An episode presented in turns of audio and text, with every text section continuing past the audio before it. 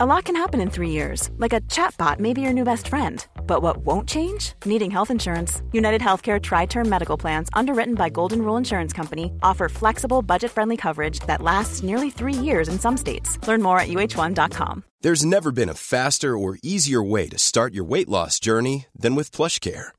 PlushCare accepts most insurance plans and gives you online access to board certified physicians who can prescribe FDA approved weight loss medications like Wegovy and Zepbound for those who qualify.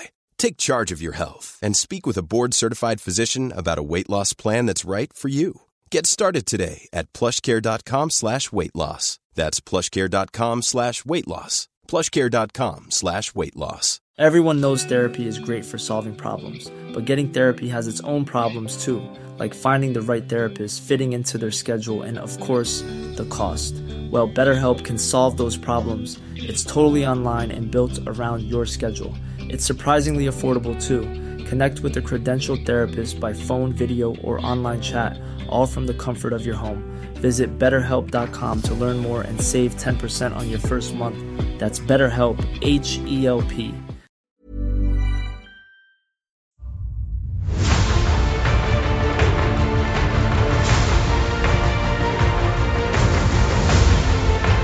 Hello, and welcome to the Blizzard Watch podcast, where we watch Blizzard. We're kind of like a peacock if the peacock's tail was actually watching it, not just, you know, cute. Uh, I'm Matt Rossi. I'm the host. Uh, with me this week are two very opinionated co-hosts. Uh, first up, she's got feelings, and if you listen to the pre-show, which you totally should, you should support us on Patreon and get our pre-show. You know about those feelings. And Stickney, what's up, man? This is like the third week in a row, I think, that you've mentioned peacocks. They're dead, I know. Rossi. I like peacocks. I don't.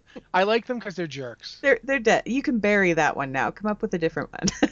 I, I might bring krakens back at some point. Kraken, the the return of the Kraken is always appreciated. But Yeah. anyway, so we talked a little bit about it. You're basically doing like world quests and stuff when you play. Yeah, uh, a lot of what I'm doing is just like world quests and killing, you know, random stuff and farming things and getting gear and keeping myself busy. Like I haven't obviously the whole hey, I decided to like take a break from raiding in Warlords. I guess I kind of liked taking a break from raiding because I'm not doing it in Legion either right now. so I'm kind of like occupying myself, but for whatever reason the world quest system is really working for me. Warlords Endgame, where it was like go to a place, fill a bar, that didn't work for me at all. This, for whatever reason, is, and I don't know what the difference is between the two, but I'm amusing myself, so there's that. I know on uh, one of the things I noticed before we interrupt. Al- I don't want to like leave Alex out forever, but one of the things I noticed is that the entirety of the Warlord system, you can get a quest that does that now. Yeah, Go to a place and fill a bar, and I'm fine with it when it's one of several things I might be doing. yeah, But when it's like it's literally the entirety of what you're going to do that day, and it takes forever. Like you have to run around continuously killing elementals and Frostfire for like 5, 10, 15 minutes until finally you've killed enough of them. That wasn't very much fun, but I honestly one of the things I've been thinking is that Legion in a lot of ways is like Warlords 2.0. there's like a couple of the there's a couple of the world quests where you I did one in Val'sharah the other day that was like uh, go to this place and clear it of the Emerald Nightmares influence or something like that. And there's several different ways that you can do that. You can kill mobs or you can like rescue druid dudes or destroy totem things or uh, I Yeah, don't like know that- pick up like- widgets on the ground and invoke there's- the holy nature whatever on them. There's another Um, one in Val'sharah where you do the exact same thing, but it's like owl bears. Like you can go, you can kill the moon beasts, or you can free the dryads, or you can like you know get rid of the blood puddles. Right, right. Okay, Yeah. so as a rogue, that gives me several options because if I don't feel like doing any combat, I could just sap everything and go through and pick up all the stuff and fill the bar that way. Like I don't even have to engage in combat if I don't want to. And I play, I play warriors for a reason. well, I kind of I kind of dig it though because you know some days I want to pickpocket everything and then kill it. Some days I don't want to pickpocket anything. I just want to get it done as quickly as possible. So it's like there's options there, and I do appreciate that. But I do do also appreciate that that's not the only thing to do. Like there's a million other things to do. There's so much variety in what you choose to go do on any given day, and that's what I really like about it. Anyway, I talked should- enough. Yeah, Alex. Uh, this is Alex Zebart. He's also here on this podcast. Yes. What are you doing? But well, don't tell. I guess you can tell us what you were doing this weekend, but I already know, so it's. Um, Uh, it's a bit graphic for this Yeah, podcast. so maybe, maybe like. PG thirteen it. You were just ill. Yes. Um, Whenever you're talking hap- to people on a podcast, just call it stomach troubles and move on. Yeah, um, things were happening at both ends of my body, basically. Um, the the thing that about Warlords that always, that kind of gets me in hindsight is you got that one objective to do, and if you wanted more to do that day, you had to pay for the privilege. Yeah, pretty much. It cost garrison resources to get a second quest. For, it was ridiculous. what? Um, but yeah, I mean, I didn't mind those fill a bar things so much because I'm just the kind of person who's like, all right, you want me to grind in this area for an hour? I can do that. That sounds like fun. But um, certainly the the variety Legion provides is much better. Well, I was thinking about it because I was comparing it. Legion was kind of like it, it's like the fullest realization of what we started to see happen between Warlords and then Tanaan and Warlords, where Tanaan had a lot more to do. It was still Yeah. a lot of go fill a bar, but you could go fill a bar in different places, and there was stuff along the way. There was like elites you could kill and so forth. And it feels like Warlords has just taken that and really kind of jumped on. I mean, Legion has taken that and really jumped on it. One of the ways I've noticed it is that whenever whenever a warden's quest comes up, and sometimes they come up accidentally. Like I don't actually always pay attention to what I'm doing because I'm just you know sometimes I'm just like running around a zone because you know I'll, I'll find something. Uh, whenever whenever a, ward, uh, a warden's quest come up. And that one warden who's always giving me quests, like I don't know why they never they never have anybody else do it. It's always just this one warden. And she's like, "We have need of your skills." And she always like, "Okay, yeah, sure, I'll go kill things for you." Apparently, Um, she's the one in charge now that Maiev isn't around. But I don't know if they ever like in game established that. But I guess that's a thing. Like she is Warden Prime now or whatever. Well, I'm hoping Warden when- when Maiev- Prime. when Maiev gets done with her, you know, brother sister thing, that she'll go back and take over again. But whatever. Um, wh- one of the things I noticed though is like she basically always sets this up like no matter what you're doing, she's like she acts like you're this like paid killer for the wardens, and it's like really funny for me when I'm killing a bunch of dinosaur birds, and she's like, you know, I heard the squawking. I assume you have done as we requested. And I'm like, lady, they were bird things. You don't have to act like they were like major league super criminals. I mean, It's. Have you done the Demon Hunter class hall stuff at all? Uh, not really. I haven't played my Demon Hunter that much. The I have, entire middle stretch of it is the wardens being like, "You guys are still jerks, but we want you to deal with this stuff." And you're like, "Okay, well, I'll send my minions to do it." It's like, "No, we want you to do it personally." And you're like, "Why?" They're like, "Oh." So the campaign is just like you bouncing around the Broken Isles, killing rares that you've probably killed before and are already there for like world quests. It's like, yeah, we just want you to do it. Just, just go, please. Thanks.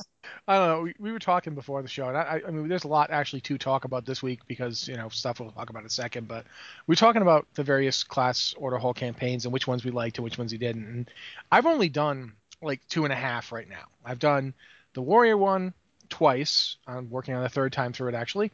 The uh, Death Knight one and the Paladin. one. So far, the best one has been the Death Knight. Bar none, the Death Knight one has been the best one I've had. The Paladin one is pretty good, but it's really mostly good if you like know World of Warcraft lore and you like paladins, because it's like, oh, that guy.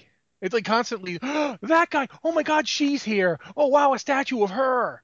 Uh, and and you know that's the the paladin class order hall is basically just paladin central. If you've ever liked a paladin in WoW, that paladin is probably there. Um, if they're not there, they're dead, and there's a statue of. Them. Uh, so that's that's I like it. It's pretty cool, but it's not as good as the Death Knight. The Death Knight one is amazing. The Warrior one, I don't know how to explain it. The Warrior one is I'm I'm an assistant manager at TJ Maxx, yeah. and my manager is gonna give me grief if I don't stop these demons from destroying the world. That's Oh like seriously, God. that's how it feels. And I, I like a lot of it, and it would all be very much improved if if Odin wasn't there. Right. Like if, if Odin just wasn't there and everybody else was there and reporting to me, I'd have been fine with it. It- It's really weird to me too. It's like here's an example of why it's really weird to me. Uh, Alexa knows this. You've been to the, the warrior class hall, right? You know, you play a warrior. Yep. I'm in the warrior class hall thing, doing you know using the Eye of Odin to do the whole you know missions thing. You know, you know how it is. And then I, my my dungeon pops and I go in. It's a random dungeon. As I as I load in, I realize that it's Halls of Valor. So nothing changes I was tile just sets- here. Tile set's identical. I was literally just talking to Heimdall. Like, as in, I sent him on a mission. I load in, and now he's trying to punch me in the face. Yeah. It's like, dude, we work together. I spend the entire dungeon going, dude, we work together. Like you, I saw you at lunch. Yes, you fly over my head all the time. They have no honor. Like I'm the battle lord. Like oh, we have we have to go through this every time I run this dungeon. Yeah, it's weird. Like the the warlock one, I liked most of it. It felt like it fizzled out, which is not a pun on there being a fizzle bang in your roster of followers. It's just it started out really bombastic and it gets really cool. And like it's Legion, I'm a warlock. I'm surely gonna have some like cool story with like a big demon and like help another class or whatever. No, there's none of that. And your second to last follower is a gnome, which is already like really. And you get the Eredar twins, which is cool, but you don't really do anything particularly exciting in it.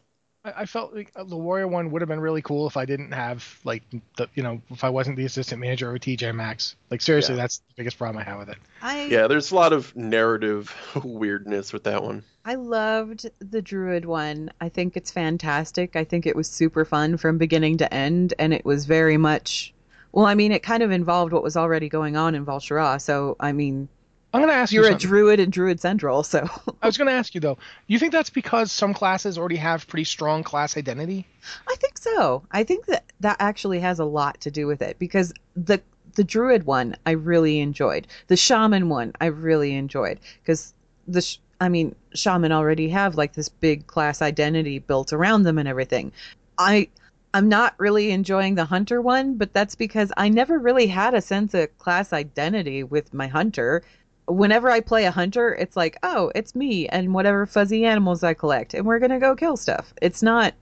Yeah, like, well, I identify and bond with my fellow hunters. No, I don't really care about them.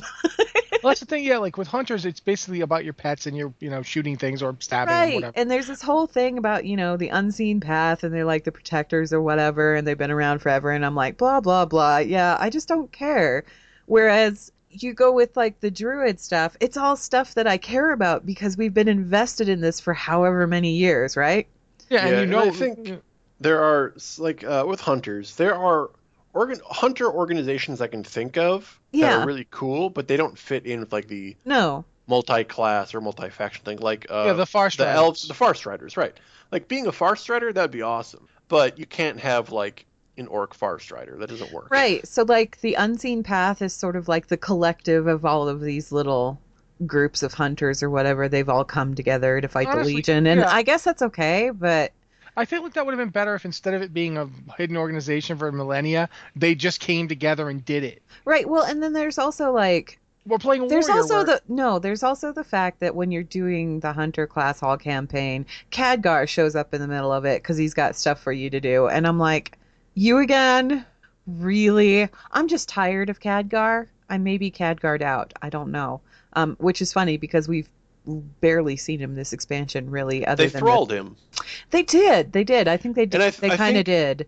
I think we were worried about that in in Warlords. Like Khadgar's was... cool. I love him, but they're gonna thrall him hard. Yeah, it's. And they did. You can't. You can't just that's why I was kind of worried about Wrathion coming back initially too, because I'm like, are they going to do the same? No, because Wrathion was gone the entirety Warlord, so maybe it won't. Maybe it won't happen that way. And then he ends up, he's not even showing up in Legion right now either. So it's like, okay, Honestly, yeah, well. That, that feels like again the problem that you just said when they thralled him. One of the problems with how characters get thralled is that you see them constantly to the exclusion of other characters, which would make more sense. Yeah.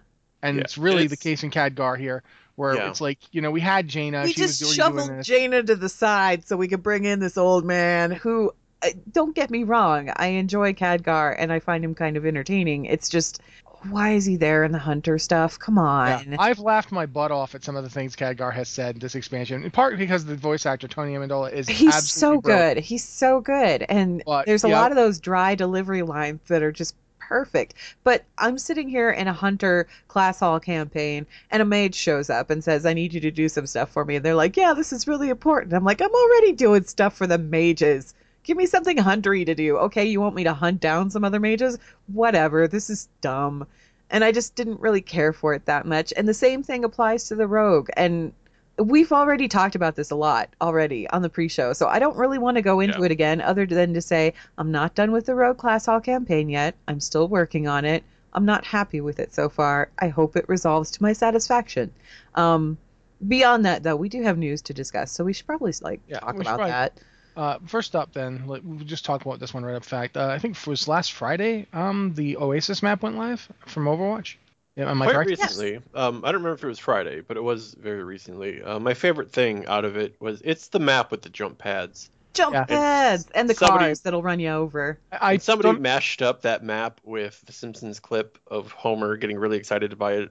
Trampolines. Yeah, Yeah, Probably. and that was probably my favorite thing to come out of this. I watched a video. I, I even included it in the email, although I doubted you guys had time to read it. I just included it for myself. But I watched a video of people like playing it, and basically what happened was they discovered the cars would kill you, and it becomes quickly becomes almost the Benny Hill show of people running into cars on the Oasis map. Like it's hilarious and terrifying to watch people come up with ways to kill themselves on the Oasis map. Uh, it looks honestly, it looks really fun. I almost want to start playing Overwatch just to play it. Uh, I watched, I've watched, quite, I think I've watched like six or seven videos on it now. It's a very different kind of map, but it's like a really cool map. I like it a lot. It, it does. It definitely is. If you're playing Overwatch, you should get in there. Um, get. I know you don't necessarily have the choice right away, but you know when you get a chance, get in that map and play And around. the the jump pad thing, that jump pad mechanic, I hope that they introduce more maps with that mechanic because it is ridiculously fun. Yeah, I think they said like Oasis is their like test ground for the jump pads, and if people enjoy it and it provides cool gameplay, they'll keep adding them. They should do that. they're just they're fun. The cars not so much, although the cars do offer like primo amusement factor in videos and things like that. So Uh, yeah. Also this week, um, I feel we should mention this really fast, just you know because there's a big news thing to mention. But apparently, the next speculation is that Valeera Sanguinar is the next hero for Heroes of the Storm. Valeera, yeah. Um, there was there was an oopsie where on it looked like on the press kit page, somebody pointed it out on Reddit, and they said there's there's a thing in the press kit with nothing in it that says Valeera under Heroes of the Storm. It's Yeah. like Valeera really, and it was dated for some time later this month.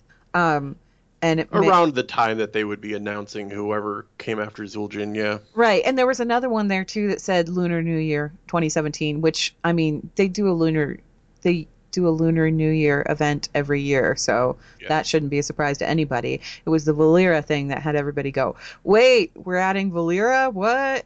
Um, Yeah. Um, nothing's been said, and obviously that was taken down. So it's both a surprise and not a surprise. Like people for a long time have wanted like a WoW rogue mm-hmm. in Heroes of the Storm, and Valeera has kind of become the de facto WoW rogue.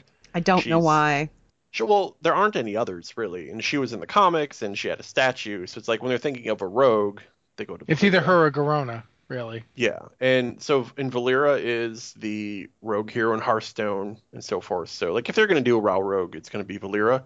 And people have wanted Valeera, but at the same time, it seems like Heroes of the Storm only wants to add Warcraft assassin characters, which is getting kind of old. Very. Uh, we've had a very long string of them, and the most recent one is Zul'jin, who is another Warcraft assassin. and the People are one like, that they where's-" just released. Yeah. So it's all right. Where's the StarCraft characters? Where's the Diablo characters? Where's any? Where's the support characters or so on? Yeah, it's like always eh, Warcraft. How about Andariel, guys? If you're gonna, you And- know, you've got a lot of Diablo characters to add, like all the characters from Diablo, like and Diablo 2, and it's the Diablo anniversary. I mean, come on, guys. Yeah. So the thought is like maybe they're just kind of working through the backlog of Warcraft characters because Well, I think she was on a template somewhere at one point in time where people were like, "Yeah, she's one of the ones that they're planning on take on bringing in," and then they from didn't do back. it.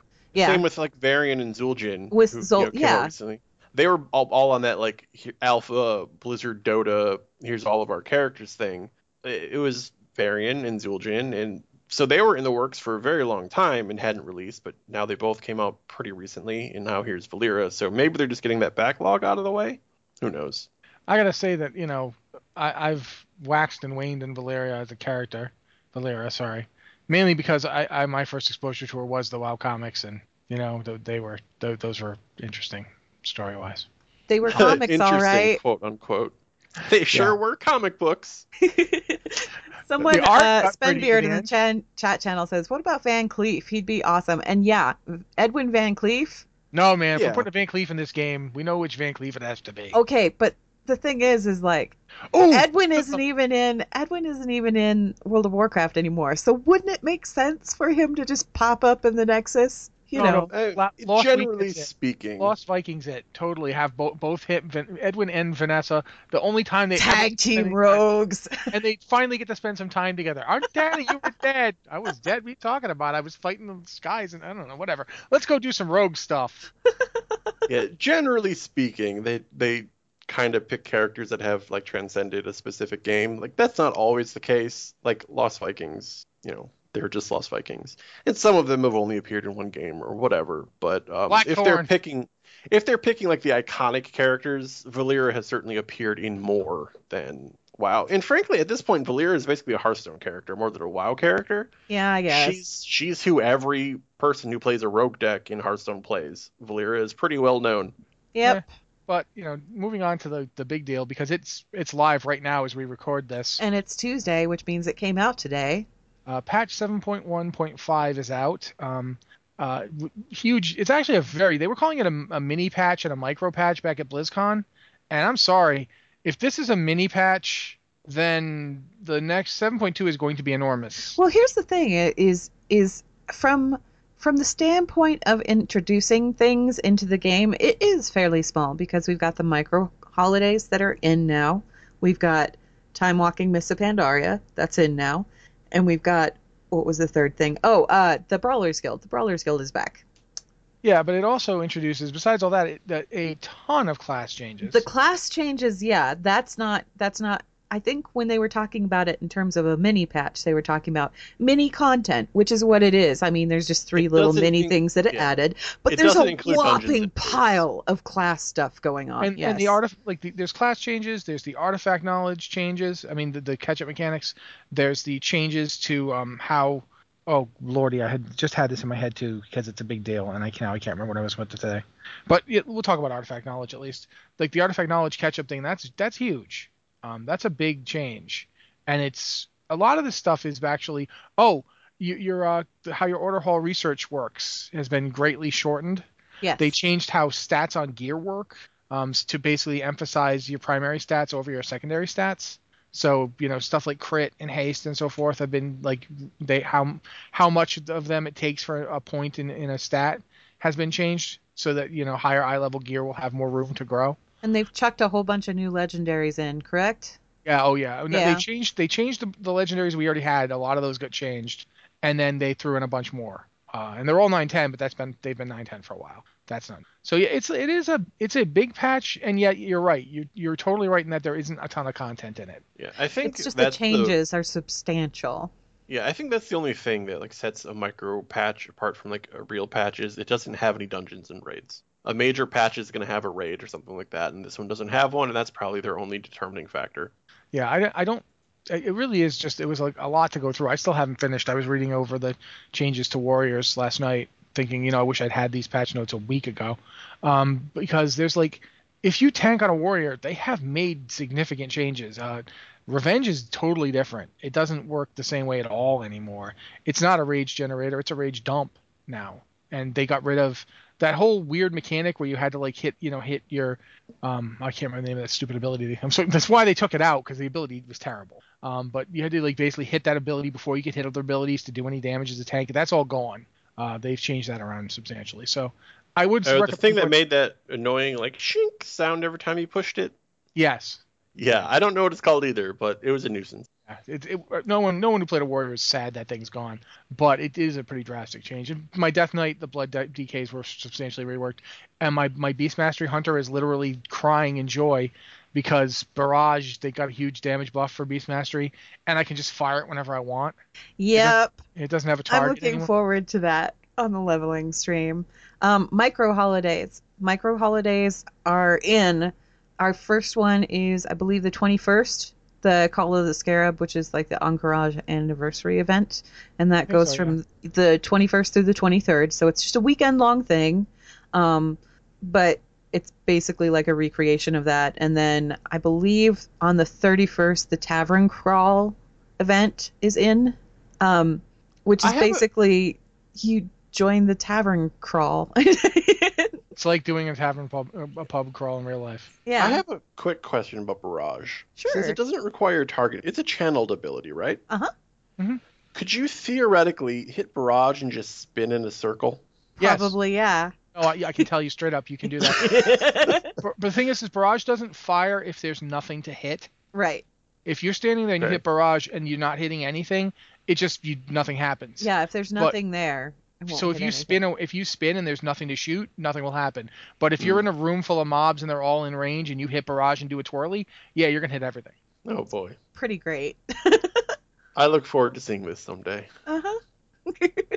so yeah, uh, mini holidays are in. Uh, Mists of Pandaria time walking. I believe it's not this week, but next week. No, next week is Wrath time walking. I think Mists of Pandaria time walking. It it's added to the role of time walking events that are already there. For a little while, Yeah. yeah. but I don't think it actually comes out for a while yet.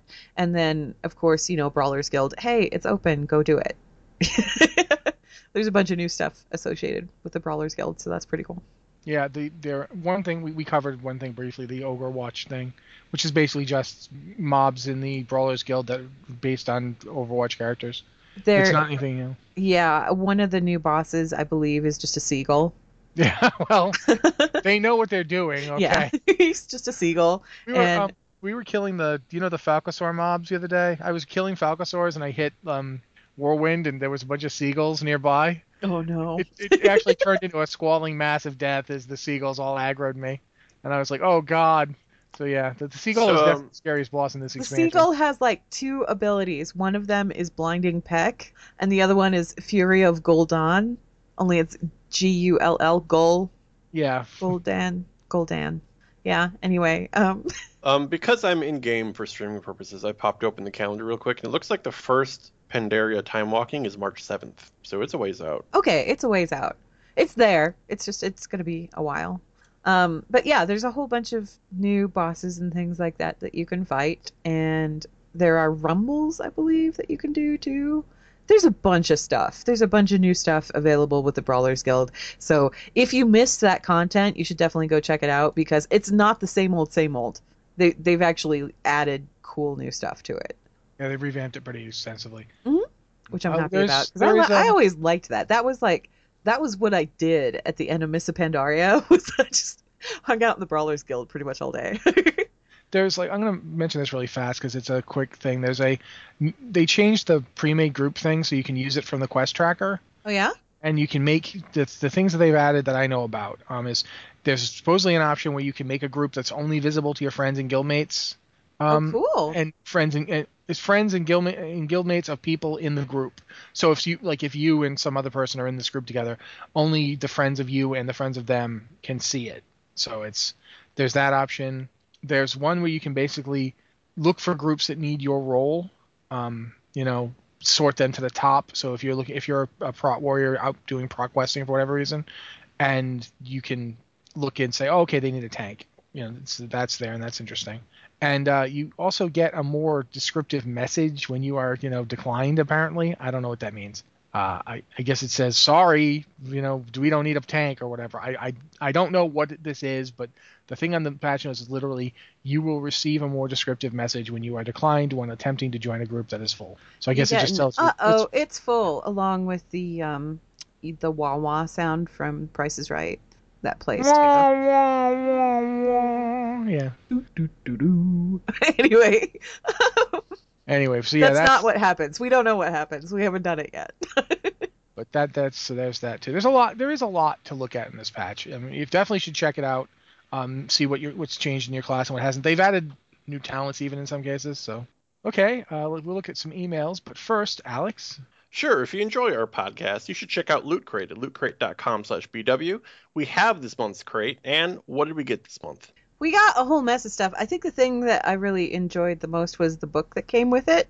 It's a book of like action figures posed in Correct. Uh, and the photography, it's called Figure Fantasy, the pop culture photography of Daniel Picard, no relation to Captain Picard. Anyway, so yeah, what, what Picard does is he takes his action figures and he actually sets them up and poses them in kind of real world situations and then takes these incredibly detailed photos. So it's like a coffee table book, but it's a really cool book. I love it when they add books to these loot crate things. Um, one of the other things that you did get with this, or well, with last month's crate anyway, um, the theme was revolution because Assassin's Creed, the film, just came out. Right. and the loot the loot pin that you got was an Assassin's Creed pin, and it came with a code. And when you go to the website and you enter the code, it gives you an excerpt from the Assassin's Creed novel that came out in conjunction with the film. And that novel was written by Christie Golden, who we know Yeah. from I don't know how many Warcraft books. Anyway, so it's it's not the full novel; it's just an excerpt, but it's enough to you know get anybody interested in it, and Yeah, it's more I reading th- material, which I think- appreciate. More importantly, it came with an Assassin's Creed Funko, which joined my collection of Funkos on my bookshelf. It Uh, wasn't d- just a Funko; it was a Loot Crate exclusive because he's kneeling. Yeah, um, I think the pose uh, doesn't lend itself well to balance, but if you finagle it, he stands just fine. He's so cool looking, though. He's Yeah. super cool looking. Anyway, next month's crate, uh, January's theme is Origins, and that includes awesome and exclusive items from your old school favorites, including Superman, Captain America, Mario, and Teenage Mutant Ninja Turtles. You get a monthly t shirt with every loot crate. There's always a t shirt in it, and you get a pin every month as well. And like I said, the pin always has a code on it, so you get something good. You don't know what it's going to be until it arrives at your front door. You can get that at lootcrate.com slash BW. Enter the code BW, get $3 off in any subscription. And Loot Crate also has this a standard Loot Crate. They have Lootwear if you just want to check out their clothes. They have Loot Pets if you want a geeky cat or something. I don't know. Can cats be geeks? Sure. Uh, Loot not? Crate- My cat is, so I'm going with it. Uh, Loot Crate DX, if you're not satisfied with just getting some stuff, you want lots of stuff, they have options. So lootcrate.com slash BW, use the code BW, $3 off new subscription. Do it. Thank you, Alex. Uh, as is the case whenever we do emails, please send the emails to podcast at blizzardwatch.com. Uh, if you can put, you know, podcast or Blizzard Watch in the title, that'd be really useful because that way we can sort it out from the Lore Watch podcast. That helps us. And uh, you guys have been doing really good about keeping them short, so I'm not going to belabor it. But you know, thanks on that. The, the- when you keep them short and concise, we can get to more of them, hopefully. So that's really useful. Plus, Anne has to read these things, and it's always helpful that she can, you know, read them quickly and get on to the next one. Uh, we all appreciate it. And now Anne will be reading them, so thank you. And Anne, I was going to say, I don't do audiobooks for a living, so there's a limit to how much I want to read on air at one point in time. Anyway, our first email, it doesn't actually have a name attached, which I was sad about, but that's okay because the question's absolutely fascinating. it's Uh, Alessander. I'm sorry. it's Uh, Alessander? Yeah, it's Alessander. Okay, so Alessander says, You talked about Horde leaders. What I want to know is where is Magatha Grimtotem and what is she planning? Last seen, she was given a powerful artifact, but that was what? Cataclysm? We know she likes to use poison, and I think she and Sylvanas would get along.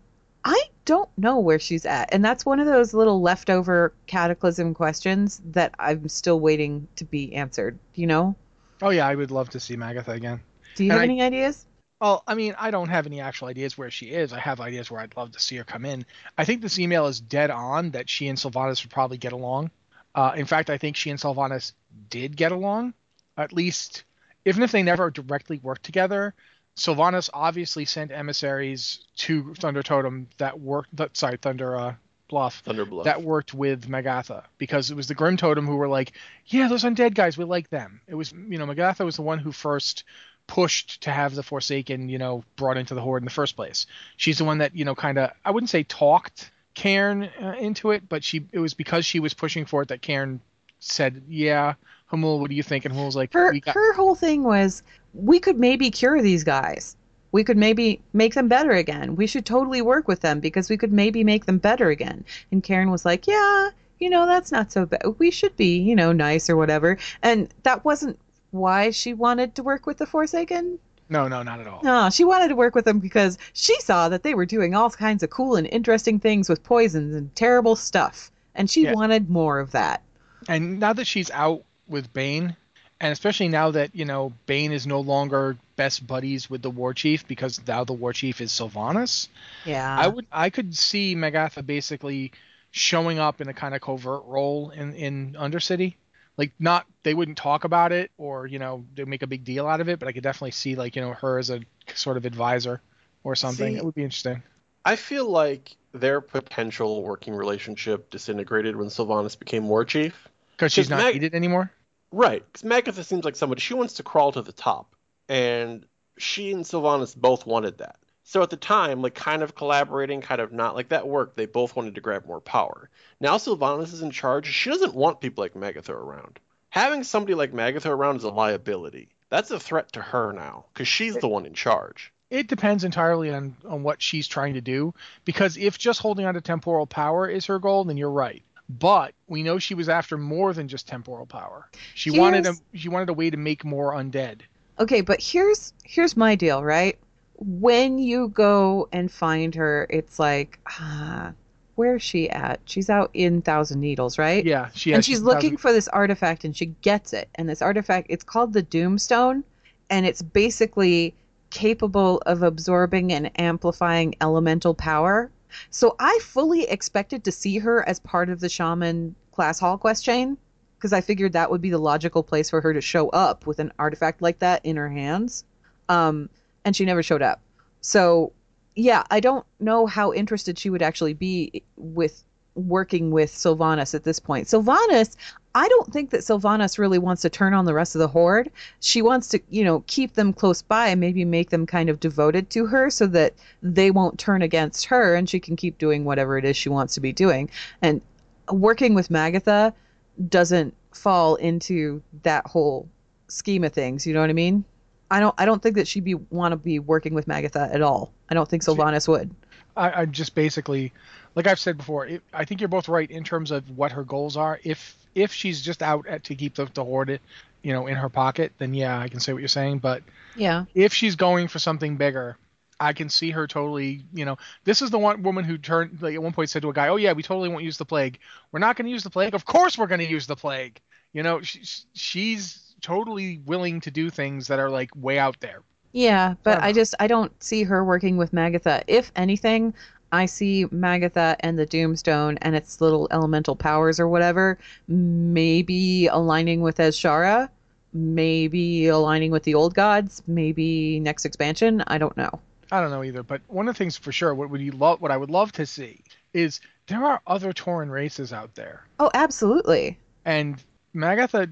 It would be fun if Magatha went on kind of a reverse pilgrimage where she went around to all these different Tauren people and gathered an army of malcontents, like you know Taunka, who were upset that they you know d- could join the horde, and then the horde didn't really. You know what? You she know- would totally fit in with the Taunka too, because the Taunka Yeah. weren't really so much about mm, being friends and lovey-dovey with the elements as they were, you know, surviving them, maybe conquering them a little. Yeah, that's where dark That's a little shamanism comes like from. um, Right.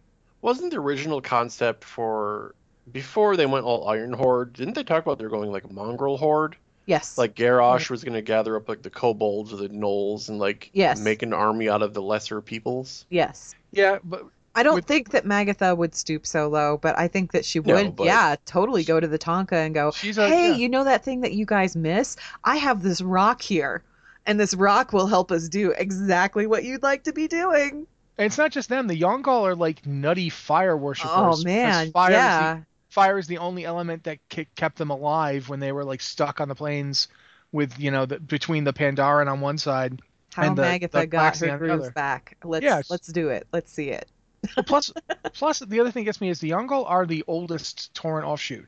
The Tauren Yeah. are actually an offshoot of them, and there's we ha- we've only got like when we went to Pandaria, we only saw like the the four the the August Celestials from the perspective of the immediate threat that they had to deal with. So we we you know we only know them through that, and we don't really know you know what what are they like when they're not dealing with that sort of thing. And I'd love to see more of you know especially you know them. How would Magatha deal with them? Could she like work with them, or could she like you know get we, we killed off the guy who was their the fire elemental lord of the Yaungol, Ordos. He's dead. So there's a whole lot of Yaungol who like you know don't have a leader anymore, even though he doesn't ever drop his freaking shoulders. Um, you know what I'm saying? Like there's there's a lot to go on there. You could have Magatha do a lot. Uh, so yeah, I would love to see her come back. What about you, Alex? Any feelings? I mean, as someone who hasn't played a lot of Horde, I don't have very strong feelings about Magatha in general. The Alliance never really saw her in anything at all. Uh, I knew she existed. I know what she's done. I have no personal attachment to her. She never entered Alliance stories at all. I don't think she's ever appeared to the Alliance once, honestly. She actually. hasn't. The Grim Totem have because they were out there in Dustwallow Marsh, but Yeah. And they there actually is a quest in Stone Talon where the Alliance teams up with the Grim Totem after they try to kill Bane. The Alliance is like literally like, well, uh, the Horde are fighting these guys, so why don't we give them some weapons? Yeah. And you So totally, you I totally forgot arm about that one. yeah, you arm the Grim Totem, and then the Grim Totem are like wandering around with big Alliance two hand swords, whacking people, and you're like, this this won't turn around and bite us in the butt. No, I feel good about this decision that we have made this day. Yeah, so I know enough to know that she exists. I have no personal attachment to her. If she's a character that Horde players are like super stoked about, I have no problem with her coming back. Just what I know about her and what I know about Sylvanas, it seems like their situation has changed, and Sylvanas uh, would not allow that kind of threat to be in her vicinity. Which, if you think of it that way, would make another good reason for Magatha to come back. Because Yeah. we, we need an antagonist for Sylvanas at this point. If you want to keep Sylvanas as war chief and you want to keep her as somewhat sympathetic, you need somebody to come along and do all the stuff Sylvanas used to do and be a threat. You know, and but the best part would be imagine how mad Sylvanas would be at somebody out Sylvanasing her. What do you Yeah. mean? There's somebody out there suborning everyone and poisoning everyone and being e- eviler than me. That's and it's my a weird, job. it's a weird cow person. That's ridiculous. Tauren aren't subtle.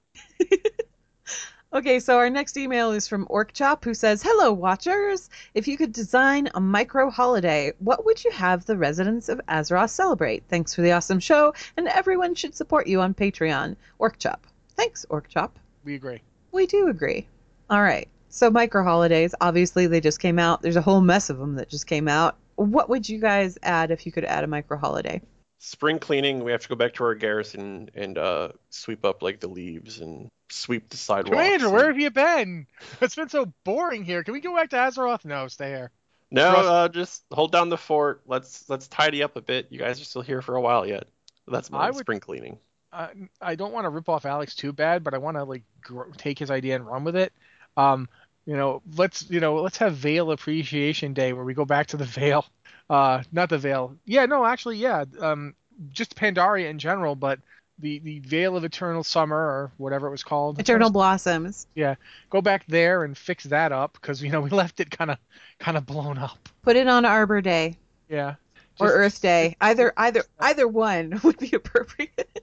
It's like you know, just let let people do a thing and phase it back to not being destroyed. Like I, I don't care, just a couple of quests, and then whenever you go back there, it's it's got trees and stuff again, and isn't all shot up. I I would like that. I'm really sick of looking at that place all shot up. that and then also um see that was my focus was I want to see stuff in Pandaria. I don't care what it is. I want to see stuff in Pandaria because I miss Pandaria. I liked Pandaria. And one of the things that I I wanted to see in Mists of Pandaria and we never got, but I wasn't I didn't feel too bad about it because we got so much stuff into that expansion. I wanted to see what kind of holidays the Pandaren celebrated because obviously it's not going to be the same thing as the rest of Azeroth. You know what I mean? I mean, it's all going to be based around food, though, isn't it? It's Probably. Pandaria. It's, Probably, the but there might be, like- there might be a day where they have I mean they had the one the one little event that you could go to where they were talking about how the turtle came back to the shores um the Wanderers Festival. They had that one, which was great because you know it talked about Liu Lang and you know how he left with the turtle and everything, and the Wandering Isle came back to visit, and then it stopped coming back or whatever. That was really neat, and it was really cool, and it was really cultural. I would like to see other Pandaren cultural things, like maybe I don't know a celebration of the day that they quashed the whole Mogu rebellion thing, or or you know When they won, yeah, when when they when they the won rebels. when they won their independence you know that should be a holiday like all of these little there, there should be these little flavor things for the Pandaren that were never really there. And dude you you know those guys are really good at partying. So so can we just have some of their partying? You know that's all. I just want to see them party. They'd be great at it i feel Yeah, I like. could s- I could see that. Like it's sort of like They- the dwarves. You expect the dwarves to be really good at partying. Same thing with the Pandaren You know what's interesting to Well, me it's though, like- like, thinking about this, like one of the interesting thing about about this the micro holidays and about even holidays we've seen before is that they tend to be holidays that started with one group yeah and then spread out. Like the the whole like a lot of the Wicker Man stuff that we get when we did with the Hol- the the, the Hallow's End, I want to say, that's from the Forsaken. Well, it's not from the Forsaken. It's technically from Lordaeron, but yeah, Yeah, same the difference. the ones who spread point. it. at Yeah. this point. And because it was I- it was a Lordaeron thing that they did, and then after the Scourge came through, ripped everything apart, and the Forsaken came back, they I guess they just decided to adopt it again. Yeah, it was you know, hey, at this point we're perfect for this holiday, aren't we? Yeah, it's pretty much our thing. So Hey, you know that guy Jack Skellington, that guy had an idea. it- Alex, just real quick, because you mentioned you think dwarves would be good at partying. Just personal experience. I live in Milwaukee. Beer, kind of our thing. You would be surprised how dull that kind of party actually is. Hey, Brewfest is really fun. Yeah, but It's, one of the really- better holidays. Come on. it's ultimately just another day at some point. Like, oh, these guys must be great at partying, but they just drink like way too much beer, or they start cracking out the nasty stuff because they've just drank so much beer that they just need more of it, and then everybody passes out or is getting rowdy, and it's not really a party. Everybody's a little bit uncomfortable. But Alex, But- Alex, one thing, they could have sauerkraut. Yeah, we have that too, and bratwurst, but it doesn't really make it better because it's any other day. It's not really a party. It's just daily life. I'm sorry, your daily life is packed with awesome sausage. But Right. I'm just saying, it's not ev- just because they have the beer isn't evidence that they party. It's just evidence that they're rampant alcoholics and their everyday is misery. That's Okay, all I'm saying. See, all I have to say is if you want to know how dwarves party, all you have to look at is Brewfest. Or you look at the whole wedding shindig thing that they were getting up to over in the Twilight Highlands. I mean, they know how to party. I'm, not gonna just talking say- about the booze. I'm just talking about like the whole event. They're very well organized and they know how to throw a shindig together. Maybe it's just my life experience as a dwarf makes me think of all these as very dull. You are so not a dwarf. You've got like a foot and a half on me or something. Yeah, I'm a look- tall dwarf. if you yeah, if you look at like the Earthen and all that, you know, the Earthen are pretty big for dwarves, but they're still pretty much dwarves. So Okay, well, um, Uh, Alessander in the chat channel says Alex has clearly not stopped in Menethil Harbor to listen to the dwarves exchange stories. No, he has not. Look, I go to Brewfest. I'm just like, this was yesterday in my life. This is not interesting. All right, well, moving on. We've got another email here, and this is Gohan from Emerald Dream who says, Hey guys, I love the podcast. Listen to it every morning at Trader Joe's while I work. Shout out to Bronzebeard Vanguard. Oi! Does Sil- doesn't Sylvanas have pieces of Frostmourne attached to some of her arrows? If so, what do you think she's saving those arrows for? Thanks, Gohan. I, based on the Death Knight Frost artifact, no, she doesn't. I Where don't did know that if she- come from exactly? Was that like a rumor? there was do you, I remember them talking about this. Somebody made a joke about how maybe she's take she took pieces of it and made a necklace. Like where'd Frostmourne go? Because remember after the uh, right after Wrath, people were like like constantly going, hey, "What happened to Frostmourne? Where'd Frostmourne go?" And someone made a joke about how when Sylvanas was up there, she took the pieces of Frostmourne and made a necklace. Didn't But I've never I'm heard. just I could be just remembering these jokes, but I seem to remember that story. Didn't she specifically take some pieces? If you're talking so- about the edge of when, when, Edge you of Night? No, she didn't. Yeah, she doesn't. Okay. It was gone. because Yeah, I that's- seemed to recall that like No, everybody a called- dozen different parties took pieces of Frostmourne. So No. like Frostmourne is everywhere at this point. No, she didn't take that. She she noted that Frostmourne and Arthas's body, like they were gone. They were both taken away somewhere. She didn't know where. And uh, when you do the when you do the Death Knight Frost artifact, basically what ended up happening, and this is a bit of a spoiler if you're ever going to play Death Knight, so be warned, spoilers incoming. But when you do the Frost thing, it's the sword itself. When it broke, everybody that was in it like grabbed a chunk of it and took it down into the actual um, into Icecrown Citadel. They took it inside the place itself and started like they were wandering around guarding the pieces, keeping anyone from getting them, and kind of being crazy because they were nuts because they were trapped in the sword that whole time. For for Yeah.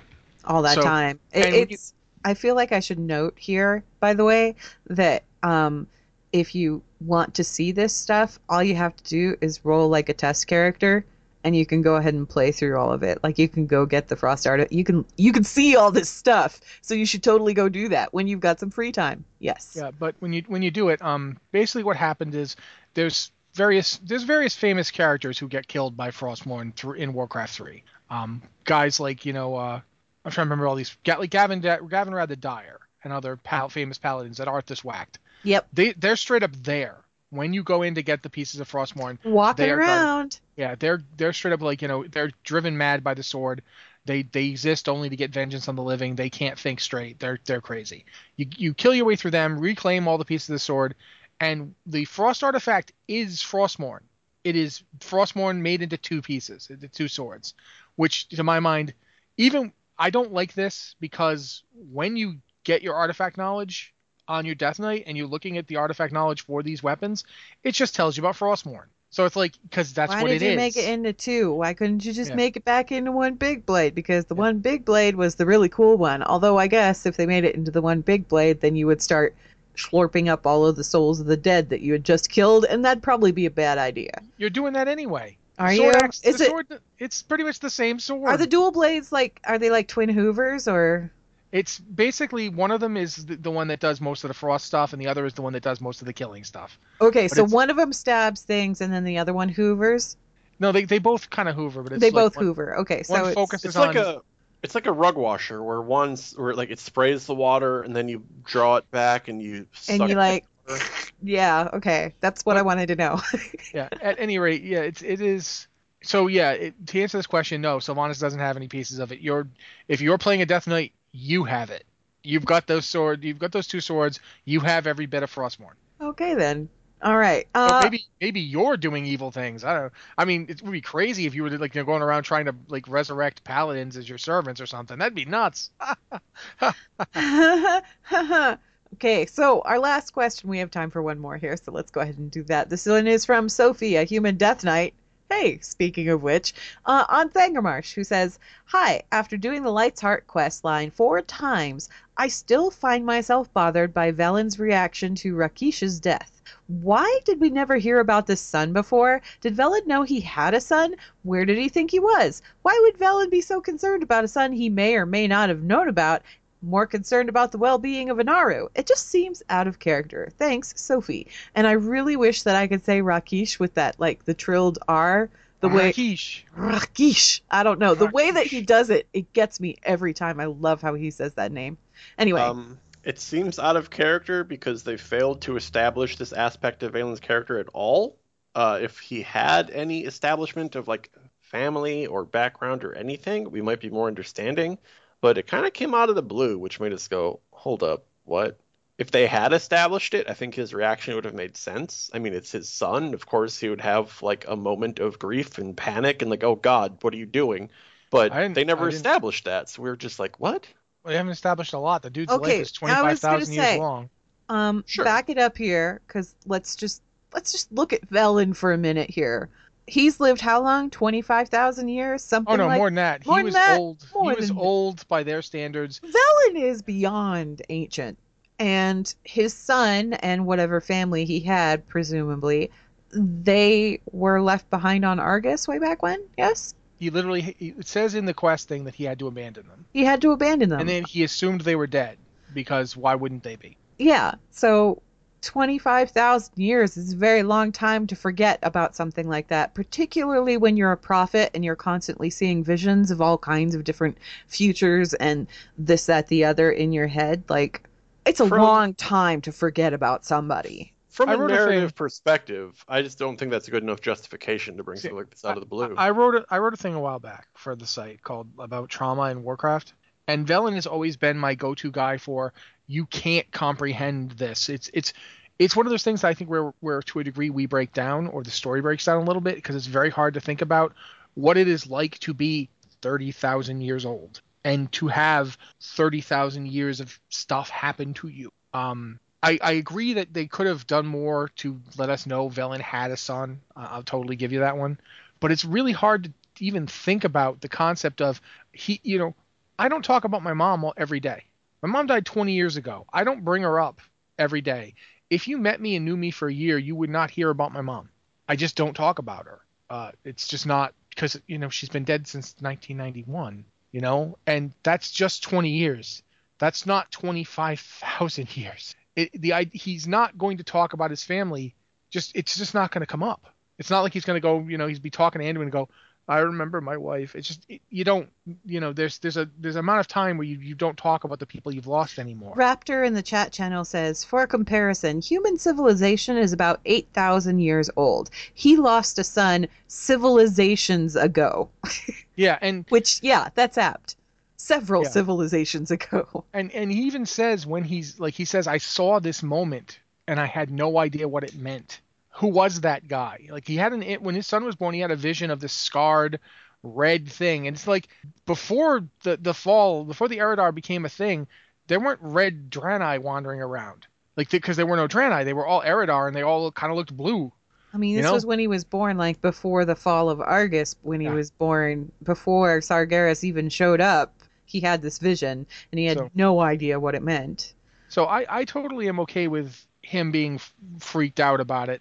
And the death of the Naaru had already happened. The Naaru died in front of him, and then he realized who had just killed him. And at that point, he was just in damage control mode. Like he's just like, no, please don't kill my son. And I mean, I think part of the problem I have with this quest is that I killed the guy so fast that I didn't get the part where Velen. Velen was still in the middle of asking me not to kill him while I was like stomping on his throat. Yeah, that didn't like- happen with my first character, but um, my hunter, yeah, just ripped through that guy.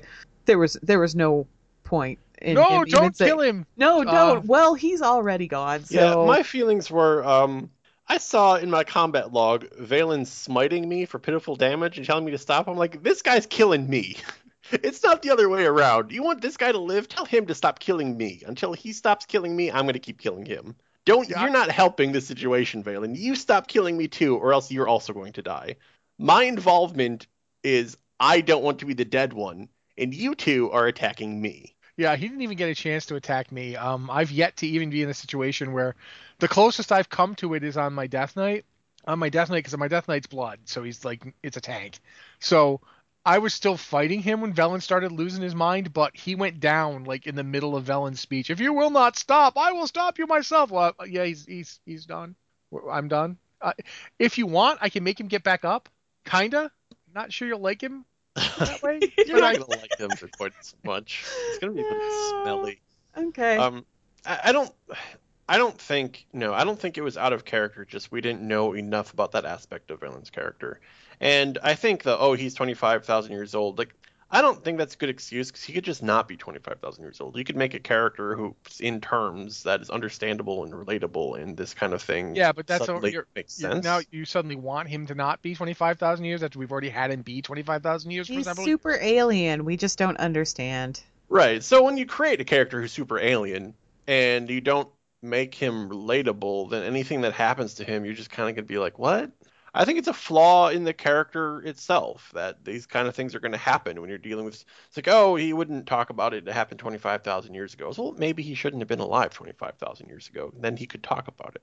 Or we could learn about him without having to open a history book of 25,000 years of Draenei civilization. See, I don't have a problem with with stories like this having extremely ancient characters because you know I, I endured Tolkien with his elves all like all lived back through the Four of Numenor, blah blah blah whatever. So I can endure it and other things, but I do think it is very hard to write these characters reacting to trauma in a way that makes sense to us. And I think that's that is a flaw of this kind of story. You're gonna always be like, Velen, what what are you doing, dude? I don't understand. Maybe that they should play that up and you know maybe that's what they're going to do in the future because I do like I do like angry Velen. I like that we've got mad Velen now. I want to see more of Angry Velen. Yeah. Royal Payday said, What stopped Velen from getting busy after he left Argus? Love. True love. True space goat love. Sure. I've got a lot to do. Um, His wife was just, you know, the Look, only I- one for him. it's only been I know- fifteen thousand years. I know every like I'm gonna just for a moment I'm gonna get a little religious. I was raised Catholic. The idea of a priest having kids is really disturbing to me. But I think if like if you were a Lutheran or whatever, is it Lutheran? I don't know. That probably wouldn't be as much of a problem. But the thought to me is just like horrible. Most So Valen having kids That's really after becoming a prophet is problematic to me. okay. Well, that's that's weird. That's religion specific. You know I'm Catholic. I even went to seminary. so- Yeah, that that's Yeah. that That's must be just just like a specific thing. Might be a 'cause Catholic I'm thing. like, it doesn't really bother me at all. He's a dude, leader dude, leader dude had You're a kids. priest. You're a priest. You don't get to do that. Valen's not Catholic, but still, that's what I grew up with. He's Yeah. a space goat. He's not Catholic. No, I totally am. All right, that wraps us up for emails. and wraps us up for the show. Blizzard Watch is made possible due to the generous contributions at patreon.com slash blizzardwatch, and your continued support means that this podcast site and community is able to thrive and grow. Blizzard Watch supporters enjoy exclusive benefits like early access to the podcast, a better chance at having your question answered on our podcast or the queue, and an ads-free site experience. And again, if you'd like to support the show, please check out Loot Crate. Sign up. Their uh, January's theme is Origins and includes loot from Superman, Captain America, Mario, Teenage Mutant Ninja Turtles, including a monthly T-shirt. You can sign up by going to lootcrate.com slash BW, enter the code BW, and save $3 off on any new subscription. Thank you very much, Anne. Uh, again, if you have an email, please send it to podcast at blizzardwatch.com. This has been the Blizzard Watch Podcast. Thank you guys for listening, and we will be here next week.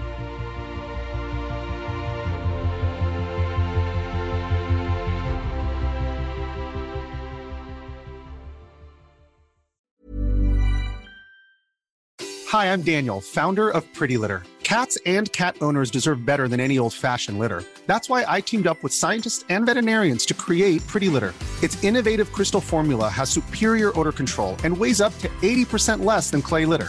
Pretty Litter even monitors health by changing colors to help detect early signs of potential illness. It's the world's smartest kitty litter. Go to prettylitter.com and use code ACAST for 20% off your first order and a free cat toy. Terms and conditions apply. See site for details.